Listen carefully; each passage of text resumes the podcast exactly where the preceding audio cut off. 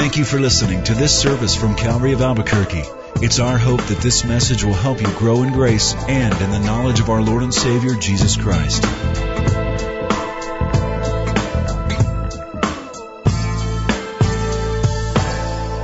I was about, I'm guessing 19 or 20 years old when I first did this, what I'm doing tonight. My first Bible study at a church. It was a real gig. It was a real church service. And a pastor who had a church uh, in California, his name was Paul Smith, and invited me on a Sunday night to teach a Bible study. I had never done one. I'd done one in homes before and I'd never done one in a church, so I got all prepared and I studied Jonah chapter one, and I was going to teach about Jonah, and and I, was, I was a nervous wreck. And and the long and short of it was, is after that evening, I felt like such a failure. I felt like I wanted to go home and crawl under a rock and never do that again ever. I just thought, this isn't for me. After the service, Paul Smith came up to me, put an arm around me, and said, That was so good. Now, he might have gone, but he said, that was so good. And he encouraged me, he goes, I want you to do it again next week. Only next week, do chapter two of Jonah. There's four chapters in it. Finish out the book. So what I felt I, like was a failure, and I saw within a man an encourager to help me do it again. Well, we're dealing with the time of God's deliverance for His people. And I love that of all the people He chooses, He chooses what would probably to himself, Moses, he would consider himself a failure, an 80 year old failure. But 40 years after his failure of murdering an Egyptian, of fleeing to the wilderness, of getting lost, 40 years later, God uses him and gives him a second chance, very similar to the second chance that I get. Well, here's the rub. As soon as God tells Moses what he's going to do, Moses isn't all that excited about being in the ministry. He doesn't really want the second chance. In fact, you're going to discover he has some excuses, five of them, of why he shouldn't do it, why he doesn't want to do it, why God wouldn't be calling him, why he's not the right person. It's fascinating. God chooses him because he wants to use him. But Moses doesn't want to be used. I bet you've heard the story about the husband and wife getting up on a Sunday morning, getting ready for church. Wife comes in all ready to go to church, sees her husband laying around in bed. and She says, get up, it's time for church. He goes, I don't want to go. She goes, what do you mean you don't want to go? Give me three good reasons why you shouldn't go. He goes, oh, that's easy. Number one, the people at that church are cold and uncaring. Number two, nobody there likes me. And number three, I just don't feel like it. And she says, well, let me give you three reasons why you should get up and come to church with me. Number one, the church is warm and very sensitive. Number two, a few people like you. And number three, you're the pastor. so get up and get dressed. Now, the, the truth of the matter is, the basis of divine choice is often contrary to what makes sense as a human being. The basis of God's choice doesn't always make sense to us. In fact, it's contrary to human reason. Classic example, the 12 apostles. Honestly, if those guys weren't in the Bible and you didn't know their names, I bet none of you would pick them. Jesus knew about them and he knew about them in advance and he picked them. And I would say that the Bible is filled with people who had second chances, people who had failed, and God used them to do a powerful work. And Jonah would be a perfect example of that. He failed the first time God tried to get him motivated. You remember that story? God wouldn't let him go. And when he was down and out and really down in the mouth, literally, of the whale, he cried out to God and God used him. Peter was another one. He denied the Lord. Jesus wouldn't let him go. Peter, do you love me? Peter, do you love me? Peter, do you love me? John chapter 21. Then feed my sheep. John Mark was another one. On Paul's missionary journey, that young man decided to run away. And there was a great falling out between Paul and Barnabas because of it. But years later, Paul said, bring John Mark for he is profitable to me for the ministry. God's all about second chances. And can I just add a PS? And third chances and fourth chances, and you might be on 79th chance. He's all about that as well. Verse 1. Now Moses was tending the flock of Jethro, his father-in-law, the priest of Midian, and he led the flock to the back of the desert and came to Horeb, the mountain of God. Horeb is another name for Mount Sinai. Actually, technically, Mount Sinai's here and Horeb would be like right here, a little bit lower, but right next to it. I've climbed both peaks. Mount Horeb and Mount Sinai right in the same location. Have you ever thought of what Moses' daily routine was like at this time in his life? 40 years in the desert, same terrain, same sheep, same smell, same routine. Every single day for years, he's a shepherd. He's out in the middle of the desert. What a contrast to how he lived growing up in Egypt. He was no doubt pampered. He had the best of everything. Now he's out in the middle of the desert. In fact, Moses has the job he had grown up to despise. Do you remember that text back in Genesis chapter 46? When Joseph brings his family into Egypt, he gives them the land of Goshen. Very, very good for raising livestock, but sort of tucked out of the way. The Egyptians really didn't go there. That's where the shepherds went. And the writer of Genesis, Moses says, for every shepherd is an abomination to the Egyptians. And now Moses, once an Egyptian, or at least raised in an Egyptian home, is what he grew up to despise, a shepherd. Yet, this is preparation for his future. He's going to find it very valuable. Think of it. Spending that much time in Midian in the Sinai Peninsula was very helpful because soon he would be leading the children of Israel through that same topography. He'll get a hands-on knowledge of what is going on in that region. Number two, he's leading a lot of sheep. Good preparation for leading lots of people. Whose behavior isn't a lot different than sheep, by the way. Number three, a very important aspect of leadership will be learned by Moses, and it's called humility. Forty years of being in the desert after you're an Egyptian prince brings humility. And that would be absolutely necessary if he is going to lead men or women in any capacity at all. Now, the day that God calls Moses was a day like any other day. No different. It was an ordinary day. The sun rose, he gets up, he takes his father-in-law's flock, he goes out to the desert, tries to find pasture land for them which by the way in Midian was a challenge because it's so barren, you really have to hunt for some land that is filled with water and lush enough for animals to feed on. So it was an ordinary day. And what I like about that is to simply say that when God is going to move in your life, He won't warn you in advance. He won't give you a dream the night before and say, just be aware tomorrow will be a very special day. Because you you wouldn't get any sleep the rest of the night because you would know exactly what that meant. Your life just sort of goes on and it's an ordinary day. And when you least expect it, God can change directions or speak to you dramatically or start something wonderful, a new relationship, a new journey. I never forget the evening when my now father-in-law, who that time was Dr. Farley, called me and wanted to have a man-to-man talk with me. And why I dated his daughter and is it over? And if it's over, at least contact her and tell her it's over. I hadn't dated her for a year.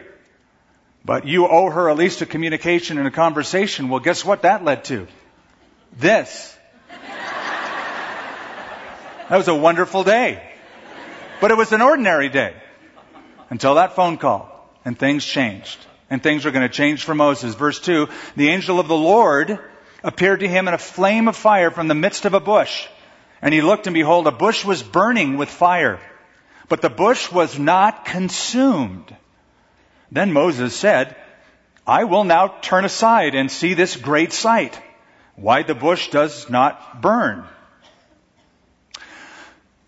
An unexpected source of revelation. Now the angel of the Lord will speak through the bush, and it will be the Lord speaking, we discover, called the angel of the Lord, but through a burning bush. Now, so far in the Old Testament, God has spoken in a couple of different ways. Uh, sometimes an audible voice, Abraham must have had just an audible voice. Isaac, Jacob heard the voice of God. That's pretty dramatic in and of itself. But sometimes there was the angel of the Lord who appeared in here once again. But this is not really unusual. Now a burning bush, on the other hand, is very unusual.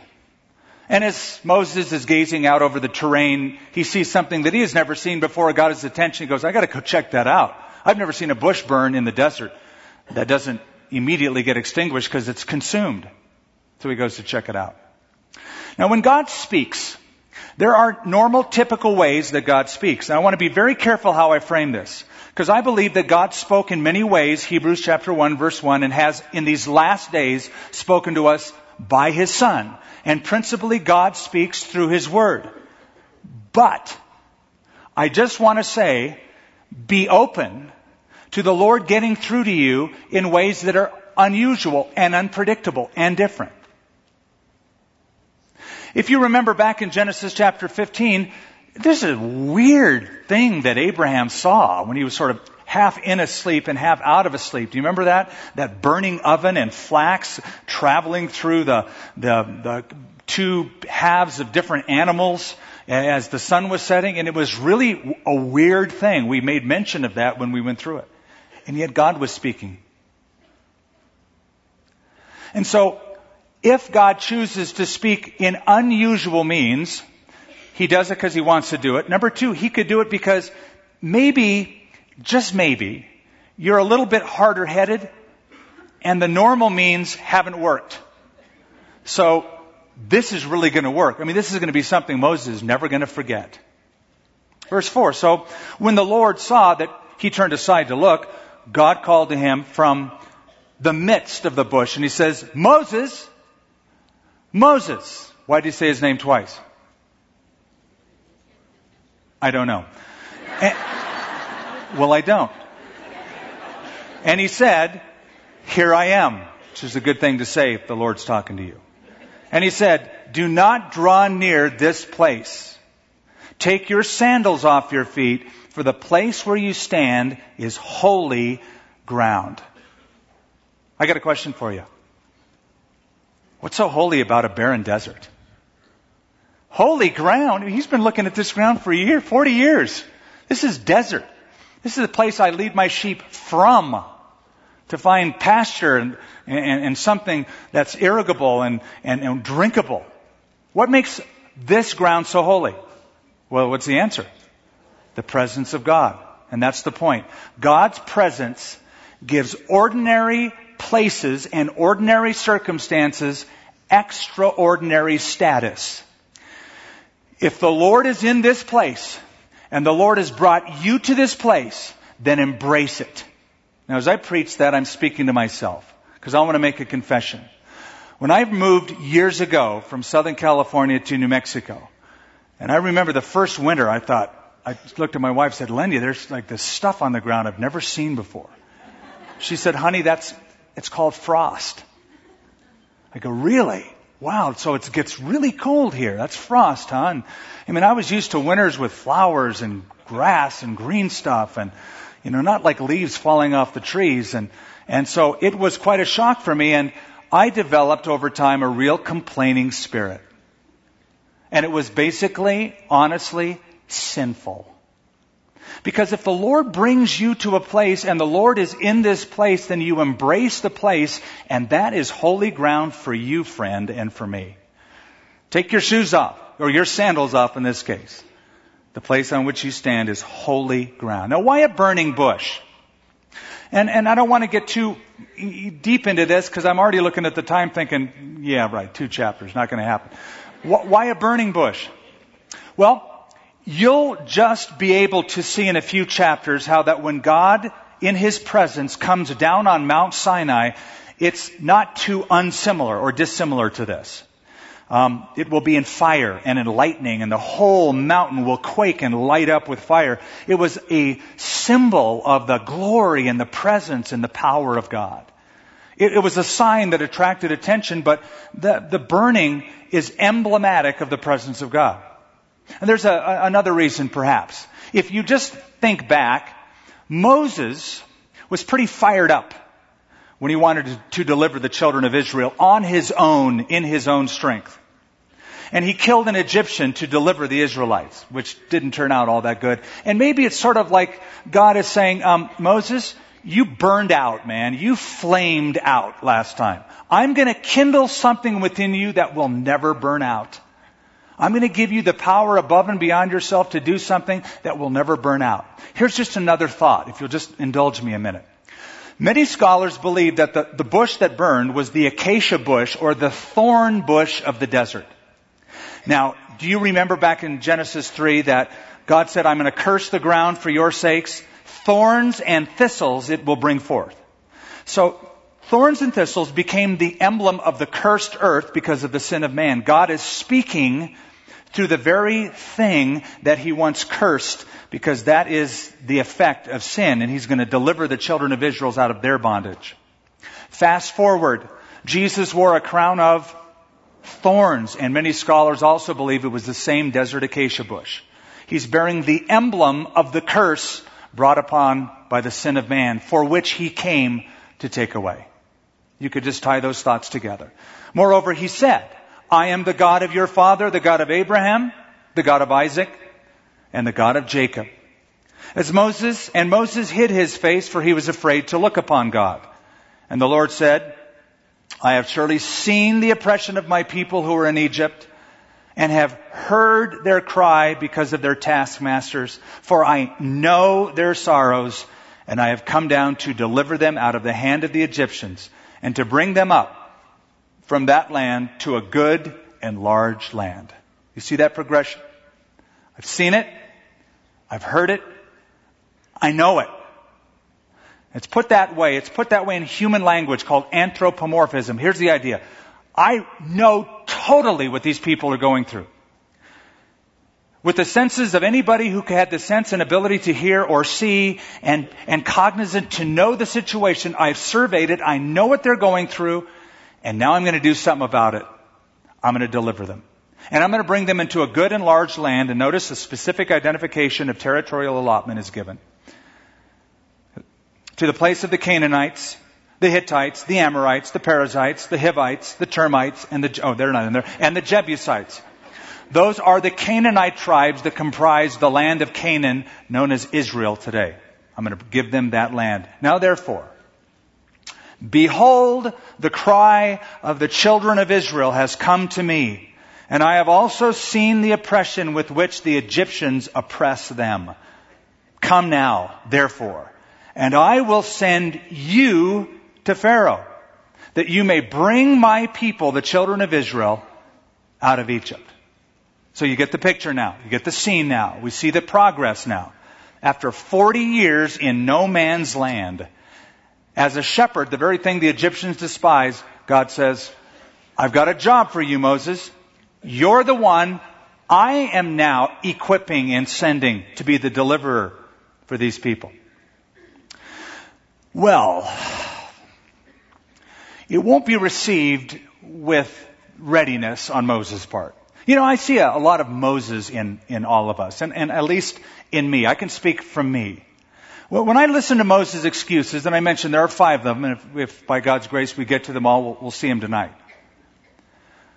But so often, we want to use our problems as excuses not to do God's will. Well, I would do that if only, but I can't, so I won't, but maybe later. We always have excuses, always use the problems as excuses not to do God's will. Maybe not always, but often. We're really good at rationalizing. It was Billy Sunday, the evangelist, who said, an excuse is the skin of a reason stuffed with a lie. Isn't that a good definition? The skin of a reason stuffed with a lie. I keep that in mind as we go through some of Moses' excuses. By the way, I found a little article that came out of a Canadian newspaper, the Toronto Sun, and they had recorded excuses that people gave them after they got into an auto accident. And I just thought I'd share some of these excuses with you. One driver said, well, I was coming home and I drove into the wrong house and collided with the tree I don't have. okay, no further questions. Here's another excuse. The guy was all over the road and I had to swerve a number of times before I hit him. These are actual true things. One, one guy said, I pulled away from the side of the road, glanced at my mother-in-law, and then headed over the embankment. okay, now that's honest.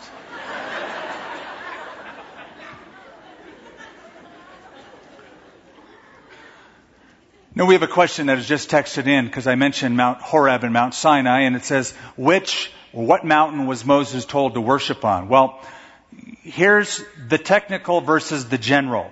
Technically, you can look at two peaks, the lesser peak being Mount Horeb, the greater peak being Mount Sinai, and that's all contingent upon if you believe the traditional site of Mount Sinai is what I'm talking about. That's even contended.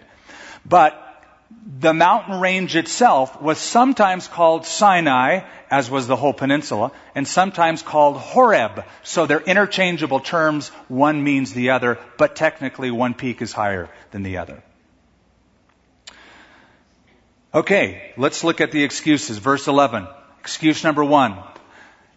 I'm incapable. That's the excuse. I'm incapable. I can't do it. I'm incapable.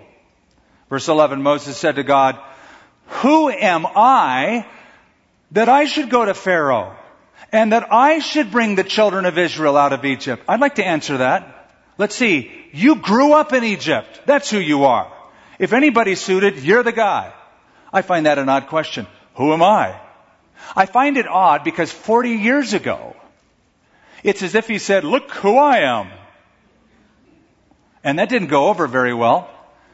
And now he's saying, who am I? That I should be the one. I think there's a lesson in being impetuous. I believe that when you're self-appointed, and God hasn't called you, but you just, you just do it. I'm going to do it. I'm going to be the one to do it. And you press ahead and aren't called to do something. When you're self-appointed, you will often become impetuous. You'll rush ahead, and when you do that, you can blunder without counting the cost. You remember the story in the New Testament where young man said, I'll follow you wherever you, wherever you go, Jesus. And Jesus didn't say, that's great, sign up right here. He knew that that was an impetuous kind of a decision. So he cautioned him by saying, well, just so you know, foxes have holes, birds of the air have nests, but the son of man doesn't even have a place to lay his head at night. So if you're going to follow me, basically, count the cost. Moses hadn't counted the cost 40 years before. Now he's counting the cost. Now the other extreme to being impetuous and being self-confident is to absolutely have no confidence at all. And like Moses said, I can't do it. Who am I? Sounds humble, but it's just disobedient. Now I think there's a balance, and I want to give it to you. On this side, self-confidence. On this side, no confidence. Here's the balance. God confidence. See, what did Paul say? I can do all things through Christ who gives me the strength. That's the balance. Don't be self-confident. Don't think, I can do this. I'm smart. I'm gifted. I'm talented. If you are, it's only because God gave it to you, so don't trust in that, but in Him. And don't say, I can't do it, because if God called you to do it, guess what? You can. The balance is God confidence. Verse 12, so he said, here's God's response to him. I will certainly be with you. And this shall be a sign to you that I have sent you. When you have brought the people out of Egypt, you will serve God on this mountain. I'll prove to you that I'll be with you because there's coming a day when you're going to be on this mountain again with tons of people. You'll be here and when you are, you remember that. So what does God say to him? Moses says, I'm incapable. And God says to him, I'm proximal or I'm close to you. I'm substantial. I'll be with you. I'm next to you. Here's the principle. Moses, it's not who you are, it's who's with you. And if I'm with you, doesn't matter who you are. That's not the issue. I will be with you. Fast forward to the New Testament. God bless you. Fast forward all the way to the New Testament. And uh, the disciples. And you remember what did Jesus tell his disciples uh, at, at the end of the Gospels before he ascended into heaven? What was the Great Commission? He said, Go, go into all the world and preach the gospel to every creature. Now, don't you think the disciples would have felt a little incapable? Me, go into all the world? I haven't even been outside of Israel. You want us to go to all the world? And what did Jesus say? How did he answer that? Lo, I am with you always, even to the end of the age. Same idea. It's not about you, it's about who's with you. I'll be with you even to the end of the age. Boy, if we could grasp that. If, if we, as evangelical Christians who love God's Word and love God's people and love God's church, if we could grasp that this isn't where it all happens. Okay, this is the salt shaker, and it's great to get inside the salt shaker and, and get encouraged and get built up and get equipped. But it's not like this is where we come to meet God. This is God's house. When I was a kid, they said, don't run in God's house. Because I'd run through the church and get in trouble. This isn't where it ends, folks. When you leave this building, wherever you go, God will be there. God will be there. You might go to a bar tonight. I don't necessarily recommend it, but I will say this. God will be there. David said, if I ascend into heaven, you are there. If I make my bed in hell, behold, you are there. You can't escape God's presence. So if we can get that idea, God is in every place, the eyes of the Lord in every place, beholding the good and the evil. I'm with you, Moses. I'm with you in, in, in, in Egypt. I'm with you in, in Horeb and Sinai. I'm with you in Midian. I'm with you wherever you go. Okay. Let me just say this. For the average guy, if they got an audible voice from God and a burning bush, that'd be enough. Right? If, if God spoke to you audibly and you saw a bush burning and wouldn't consume, you go, I believe. I'm going. The average guy. Moses isn't the average guy. So we get now to another excuse. Excuse number two, I'm unknowledgeable. Number one, I'm incapable. Number two, I'm unknowledgeable. I won't know the answers. Verse 13. Moses said to God, Indeed, when I come to the children of Israel and say to them, The God of your fathers has sent me, and they say, What's his name? What will I tell them? Now, you know why this was such a big thing for Moses is because he grew up in Egypt with a religious system, a worldview that had a pantheon of deities, and all of them had names. They were readily identifiable. There was Apis, the bull. There was Ra, the god of the sun. There was Osiris, the god of the Nile River. There was Heka, the goddess, the frog goddess. Uh, there was the crocodile god. All of them had distinct identities. So Moses is sort of suffering an identity crisis for God. I don't even know your name. I hear your voice. I see your wonders, but what's your name? He asked for that. He doesn't know the answer. And God said to Moses, I am who I am.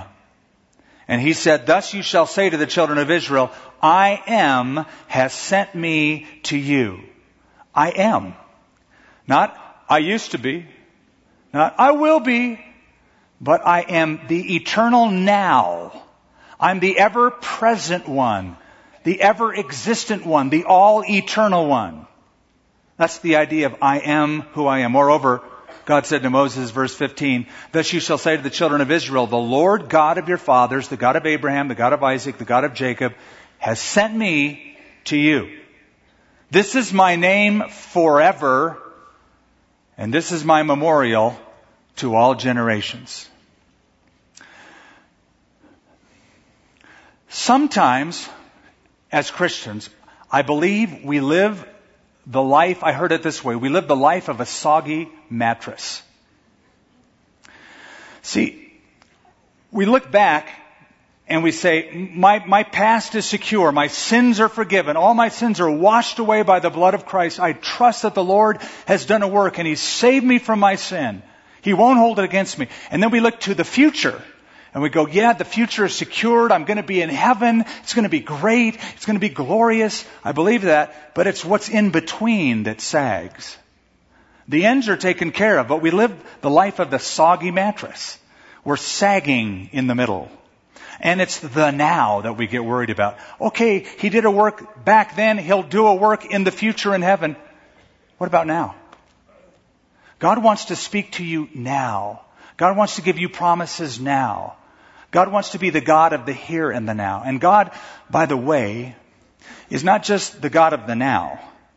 The idea of this name, I am who I am, some believe could be translated the ever and all becoming one. I am.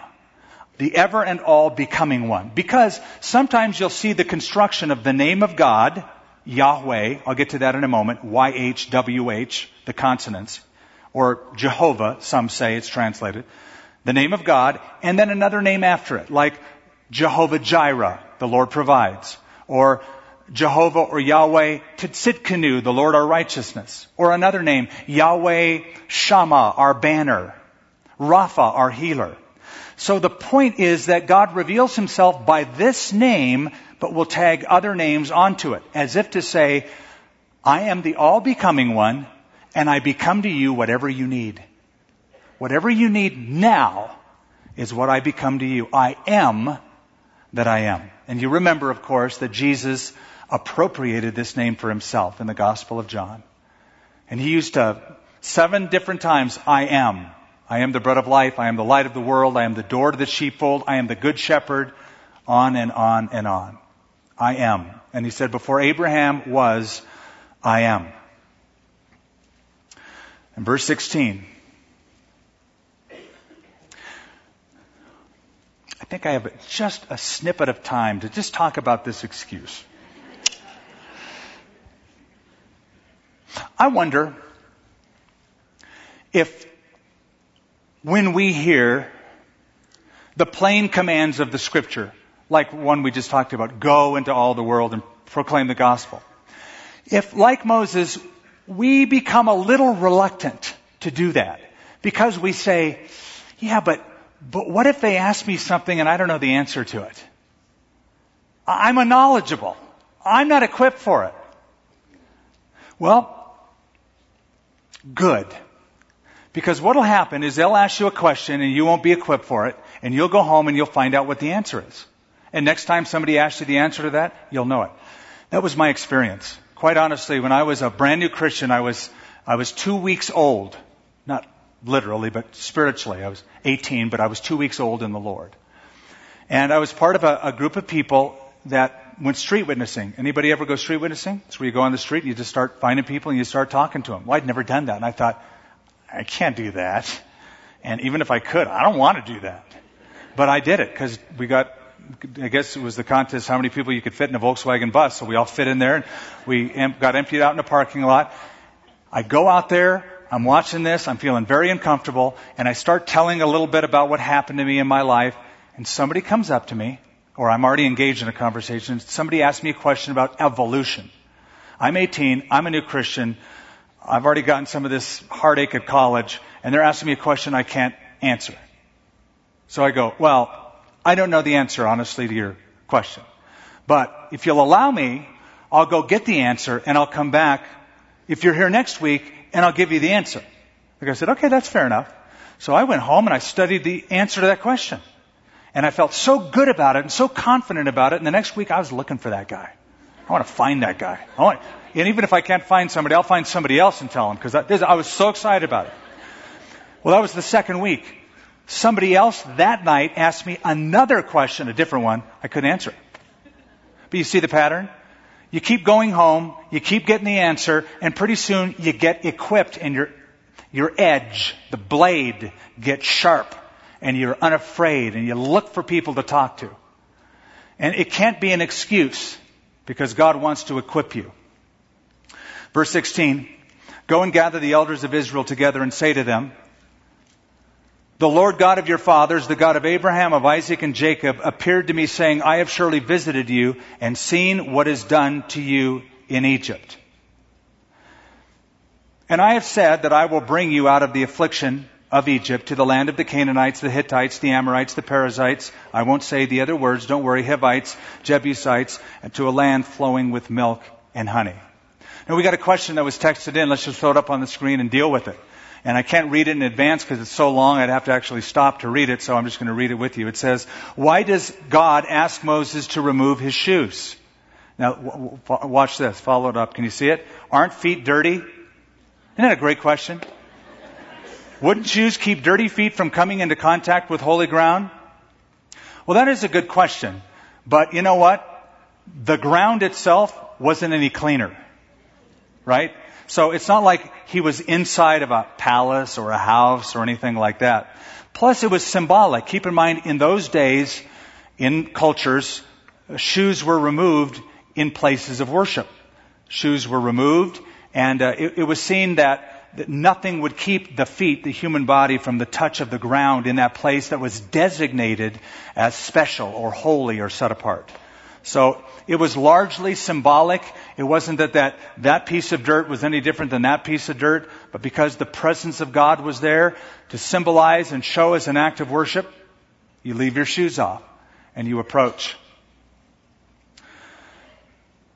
Verse 19, God continues with Moses, or verse 18, then they will heed your voice, and you shall come, you and the elders of Israel, so the king of Egypt, and you shall say to him, the Lord God of the Hebrews met with us. And now please let us go three days journey into the wilderness that we may sacrifice to the Lord our God. But I am sure that the king of Egypt will not let you go this is not good news so far to Moses. No, not even with the mighty hand. So I will stretch out my hand and strike Egypt with all my wonders, which I will do in its midst. And after that he will let you go. And I will give this people favor in the sight of the Egyptians. And it shall be when you go that you will not go out empty handed. But every woman shall ask of her neighbor, namely of her who dwells near her house, articles of silver, articles of gold, and clothing and you shall put them on your sons and on your daughters, and so you shall spoil, or, as my translation says, plunder the Egyptians. Now, do you notice how, how effortlessly and how completely God knows the future and can predict it? And he knows every conversation that's going to happen. You're going to stand before Moses. He's not going to let you go so readily. In fact, I'm going to have to do this. He tells this in advance to Moses to give him a little bit of a heads up all preparation. But how effortlessly God can predict the future. When it comes to the future, God doesn't have to go, oh man, I can't see it. Wait a minute, oh, it's coming. It's just like He knows everything, the end from the beginning. So, what that means is that God never panics. Did you get that? God is never surprised. God never panics. We do. But if you could catch yourself at that moment and go, wait a minute. God knew this. God saw this. And somehow God has prepared me for this. That's why Corrie ten Boom, a godly lady who suffered in a Nazi concentration camp, toward the end of her life could say, never be afraid to trust an unknown future into the hands of a known God. Do you know God? Then trust Him even when you can't see or understand. It's all played out chapter 4, verse 1. We come to the third excuse. Ready? Here's the third excuse. I'm fearful.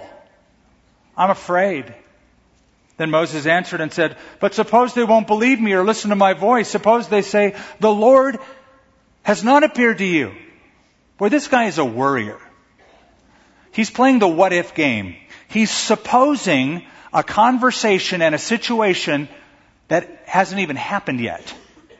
He's sort of projecting himself into the situation and he's worried about what, what could possibly happen if this and then what. And God has already said, well, you got a bush and you got a voice and you got my presence. What else do you need?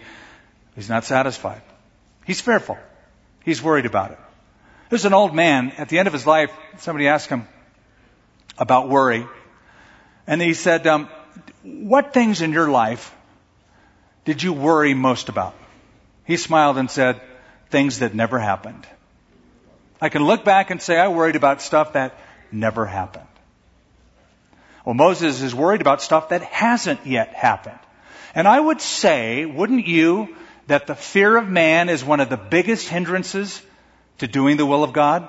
We get afraid if we step out for Christ and we say something we'll be rejected? What if they don't like me? What if I, I get put out and rejected at the office? What if my family, or they say this behind my back? We project situations that haven't even happened yet. That's why when God chose the prophet Jeremiah. God said, Jeremiah, don't be afraid of their faces. You know why? Because young Jeremiah was going to proclaim the word of God, and probably the people would look at him like this.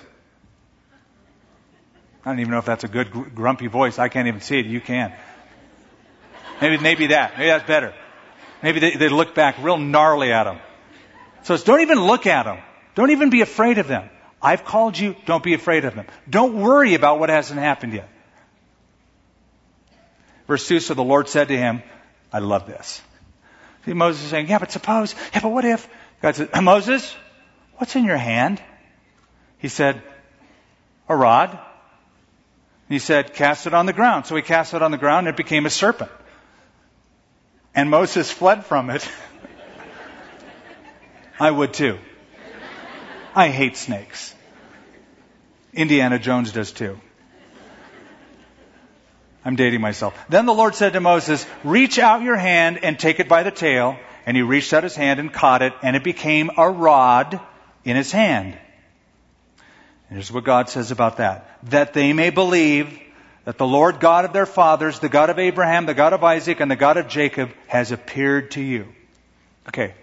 Let me tell you about shepherds. Shepherds carried two things. A staff and a rod. A staff they would walk with, walking stick, and they'd guide the sheep with it, and a rod to beat up wolves, to beat off um, predators, and even to kill snakes. And when sheep were approached in the morning with the shepherd, and they saw in the hand the staff and the rod, they felt very comforted. They felt together. They weren't skittish. That's why David said, Your rod and your staff, they comfort me. In other words, I serve a God who will guide me and beat off the enemy. I feel very, very secure. Okay. What's in your hand, Moses? A rod. A rod's just a stick. It's just a stick. But in the hands of a shepherd, it's a tool. In the hand of a shepherd, it's something powerful and mighty that brings comfort to the sheep. Whatever is in your hand, if you place it in the Lord's hands, can become a mighty powerful tool. I can ask you the question, what's in your hand? Well, what do you do for a living? Some of you would say, a pen's in my hand. I'm a writer. Others would say, um, uh, a broom's in my hand. Whatever skill it is you do or whatever you find your hands to do, it's just a stick. It's just a pin, It's just a broom. It's just an occupation. But here's what I want to say. Your simple deed, your simple task, your simple occupation can become, if you place it in God's hands, a mighty tool and a powerful tool to accomplish His will. What was a sling? You know what a sling was made out of? Leather. A sling is just a little pouch made out of leather with two strings on it. It's nothing. It's a piece of leather. But in David's hands, it's a mighty tool. The jawbone of a donkey, worthless, nothing. Throw it away. Ah, but in the hand of Samson, it can kill a thousand Philistines. Very simple throwaway items. But if they're in the right hands, they can become very powerful. Put your ordinary sticks into the hands of an extraordinary God. That's sort of the lesson that Moses is learning here. He says, I'm afraid. what's in your hand? Well, you got a stick, throw it down. Check this out. Whoa! See, when you place that in my care and my power in my hands, look what, look what can happen. Now I have another question. I think it's a good question and I neglected to explain it, so let's get back to it. The question is, can you explain the vowels in the name of God, Yahweh? Okay, now follow me here. I need your attention. We don't know how that name is pronounced. You know why we don't know? Because the Jews believed that the name of God was so sacred that it was ineffable or unpronounceable, that sinful lips should never pronounce the name of God. Moses knew what it was, but we don't have it preserved because what happened as that name got written down through history, the Jewish people left out the vowels and kept the consonants. And the consonants that are left, translated into English, would be YHWH. So is it Yahweh? Is it Yahweh? Is it Yah? It, it could be a few different pronunciations. The idea of the name Jehovah is because when there was a translation of the Old Testament called, called the Masoretic text, ever heard of the Masoretic text? Sometimes you read the Old Testament, you'll see a little footnote in your Old Testament says, Masoretic text says. The Masoretes were a group of translators, and when they translated the name of God, they kept the consonants, the YHWH, but they inserted the vowels of another name of God, Adonai, into the name Yahweh. So it became Yehovah, or later on, Jehovah. That's how it became sort of corrupted into English. But the truth is, nobody knows what the name of God should be pronounced like. We only have those four consonants called by scholars the tetragrammaton. Those four letters, the name of God. So it is often called, and you'll often hear me refer to the name of God as Yahweh. Okay, so, sort of lost my place. I'll get back to it. Furthermore, verse 6, the Lord said to him, Now put your hand in your bosom. Uh, do this, like pull a Napoleon, put your, put your hand down in your vest. And he put his hand in his bosom, and when he took it out again, behold, his hand was leprous, like snow. And then he said, put your hand in your bosom again. So he put his hand in his bosom again, drew it out of his bosom. Behold, it was refreshed, like the other flesh. And then it will be, if they do not believe you, nor heed the message of the first sign, that they may believe the message of the latter sign. And it shall be, if they do not believe even these two signs or listen to your voice, that you shall take water from the river, pour it on dry land, and the water which you take from the river will become blood on dry land. Okay, so, this excuse, excuse number three, I'm fearful. How does God answer it? I'm powerful. I'm fearful. I'm powerful. So for every excuse, God has a wonderful answer. And it's all about His character, His ability, His working in Moses' life. Here's the fourth excuse. I'm unsuitable. I'm not the right man for the job. I lack natural qualifications. Verse 10, Moses said to the Lord, Oh my Lord, I am not eloquent, neither before nor since you have spoken to your servant, but I am slow of speech and slow of tongue. I'm just doing that for effect. Obviously, it's not having a good effect. So the Lord said to him, Who has made man's mouth? I love this answer. Lord, I can't talk. Excuse me, Moses, who made man's mouth? Who invented the mouth? Moses. I did. I invented it. My idea. Who made man's mouth? Or who makes the mute, the deaf, the seeing, or the blind? Have not I, the Lord? Now therefore go, and I will be with your mouth and teach you what you shall say. Okay, so this excuse is I'm, I, am unsuitable. I can't talk. The Living Bible translates this excuse as I have a speech impediment. The Moffatt translation says it this way I have no command of words. And still another translation says, I'm a stutterer. I'm a stutterer. So, look, God, I've never joined the Toastmasters. I failed speech in high school. I'm not the right guy for the job. I lack the natural qualifications. You know, I wonder if Cecil B. DeMille, when he made the Ten Commandments movie, and he cast, remember who he cast for Moses? Charlton Heston, right? Remember, who, who remembers Charlton Heston? Please tell me you've seen the Ten Commandments movie. You're like not an American if you haven't seen that movie. Okay. Okay, so I wonder if Cecil B. DeMille would have read this verse, I wonder if he would have picked Charlton Heston. Because he was so eloquent and spoke so beautifully in Let My People Go. When it really was sort of like, Let, let, let, let my people go. Puts a whole spin on things or a little bit differently for us. He says, I'm not eloquent. I can't talk. According to ancient documents that we have in Egypt, eloquence was considered a premium to the Egyptians. They considered it very important. Moses would have known that. He grew up under Egypt. And, and here's what's interesting, and before somebody texts me this, I'm going to answer it.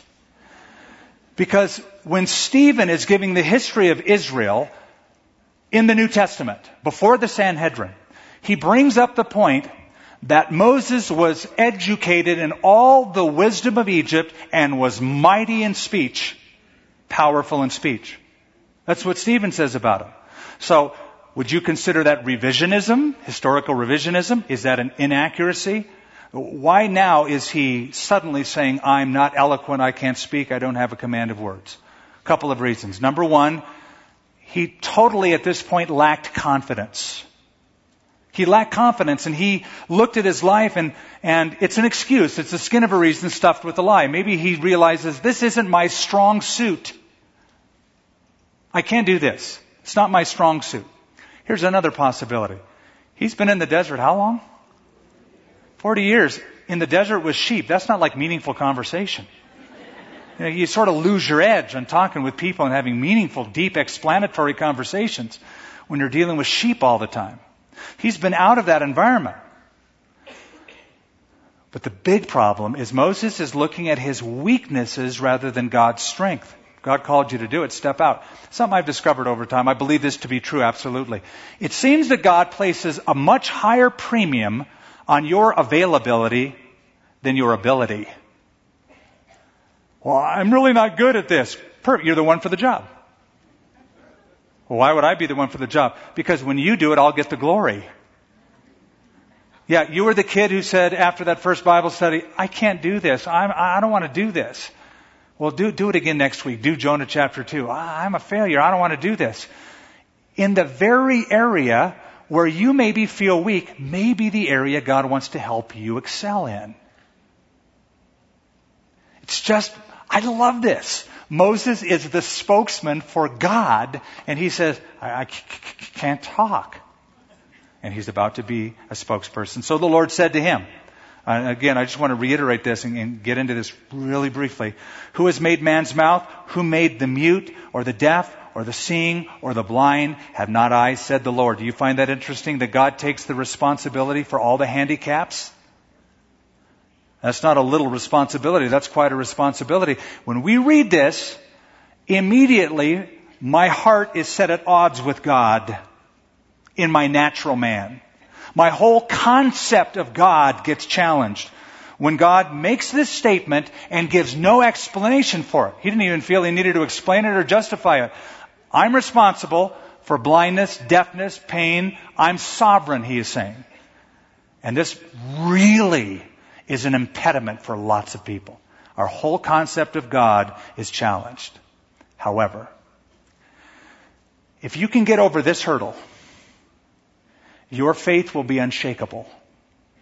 If you can ever get to a place in your walk where you absolutely trust God is sovereign, and even though I don't get it, I don't understand His purposes, He's got one and I don't need to know it and He doesn't have to explain it to me, I can live with it, your faith will be so deep it will be unmovable.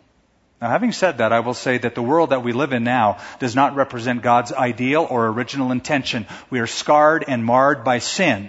And this is the long-term effect of that, and it's been spread out many, many years, but in every single generation. And whenever I see sickness, and I see these issues that are brought up, these handicaps, the first thing I see when I say it is, Oh Lord, hasten the day when the blind will see and the deaf will hear, and there will be no more pain and no more tears and no more death and no more suffering. But right now, we're still living in this very sin scarred world. And I see that instead of a theological problem as an opportunity to show the love and compassion of Christ to people who are suffering.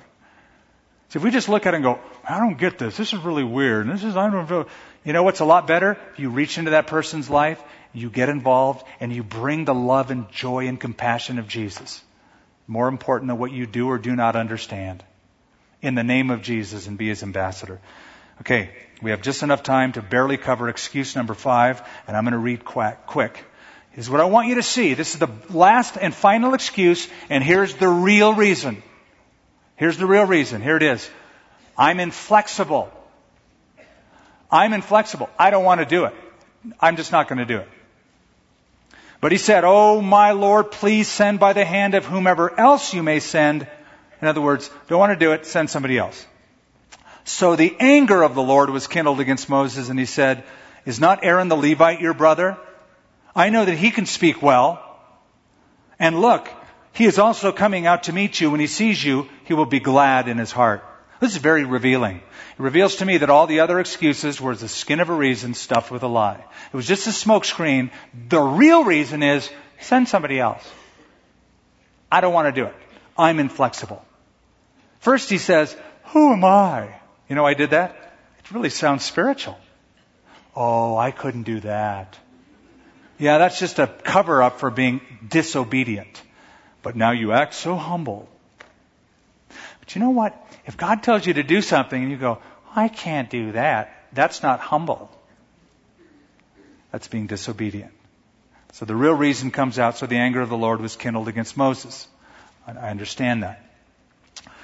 Verse 15, you shall speak to him and put the words in his mouth. And I will be with your mouth and with his mouth. So I got two mouths going now that I'm going to be with, and I will teach you what you shall do. And he shall be my spokesman to the people, and he himself shall be as a mouth for you. And you shall be to him as God. In other words, I'll give you the message, you give it to him, and you just sort of stand there and he'll talk. And you shall take the rod in your hand with which you shall do these signs. And Moses went and returned to Jethro, his father-in-law, and said to him, Please let me go and return to my brethren who are in Egypt and see whether they're still alive. And Jethro said to Moses, Go in peace. When your father-in-law is on your side, life is good. And the Lord said to Moses and Midian, Go return to Egypt, for all the men who sought your life are dead. And Moses took his wife and his sons, set them on a donkey, returned to the land of Egypt. Moses took the rod of God in his hand. Notice not the little shepherd's rod. Now it's God's rod. Don't you love that? It was just his shepherd rod, but it's God's rod now. He's got the God rod. And the Lord said to Moses, when you go back to Egypt, see all that, see that, all, that you do all those wonders before Pharaoh, which I have put in your hand, but I will harden his heart so that he will not let my people go. And what I'm going to do is I'm going to read all the way through and stop, and I'm going to ask you a few questions that you're going to have to find the answer to. You shall say to Pharaoh, Thus says the Lord, Israel is my son, my firstborn. So I say to you, let my son go that he may serve me. But if you refuse to let him go, indeed, I will kill your sons, your firstborn. It will come to pass that on the way at the encampment of the Lord, the Lord, or the encampment that the Lord met him and sought to kill him. And Zipporah took a sharp stone and cut off the foreskin of her son and cast it at Moses' feet and said, Surely you are a husband of blood to me. And so he let him go. And she said, You are a husband of blood because of the circumcision. Domestic problems. The Lord said to Aaron, Go into the wilderness to meet Moses. So he went and met him on the mountain of God and kissed him. So Moses told Aaron all the words of the Lord had sent him and all the signs which he had commanded him. And Moses and Aaron went and gathered together all the elders of the children of Israel, and Aaron spoke all the words which the Lord had spoken to Moses. And then he did the signs in the sight of all the people. And so the people believed. And when they heard that the Lord had visited the children of Israel, and that he had looked on their affliction, that they bowed their heads and worshiped. I have two questions for you. Why does it say that God hardened or would harden Pharaoh's heart? Why would it say that God would harden Pharaoh's heart? You have to answer that question or come up with that, dig that out. Number two, why did God want to kill Moses? And you're thinking, wait a minute, I want to ask you that question, Skip. Well, I'm asking you that question. That's what you're going to dig up and find out for next week. And uh, it's pretty fascinating stuff. Granted, that's the whole last section of this chapter is an odd, weird kind of a thing from our modern perspective. We're going to look at that a little bit next week and get into the next chapter. Let's pray. Heavenly Father, we believe that you speak to men and women you speak through the means of your word, but also through unlikely things. You might use somebody that we don't necessarily like to speak a word into our lives, into our heart.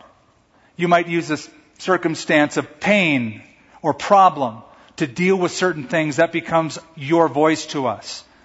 We always want to be open to match whatever that is with your word, but always be open to you dealing with us and speaking with us and giving us commands.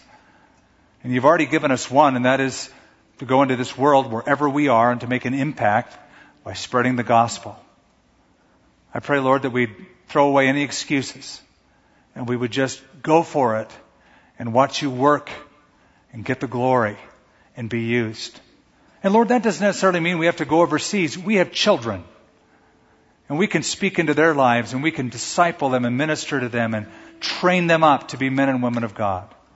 And we have parents and we have brothers and sisters and we have neighbors and we have friends. Just use us. We want to be used by you and be spokesmen and spokeswomen. In Jesus' name, amen.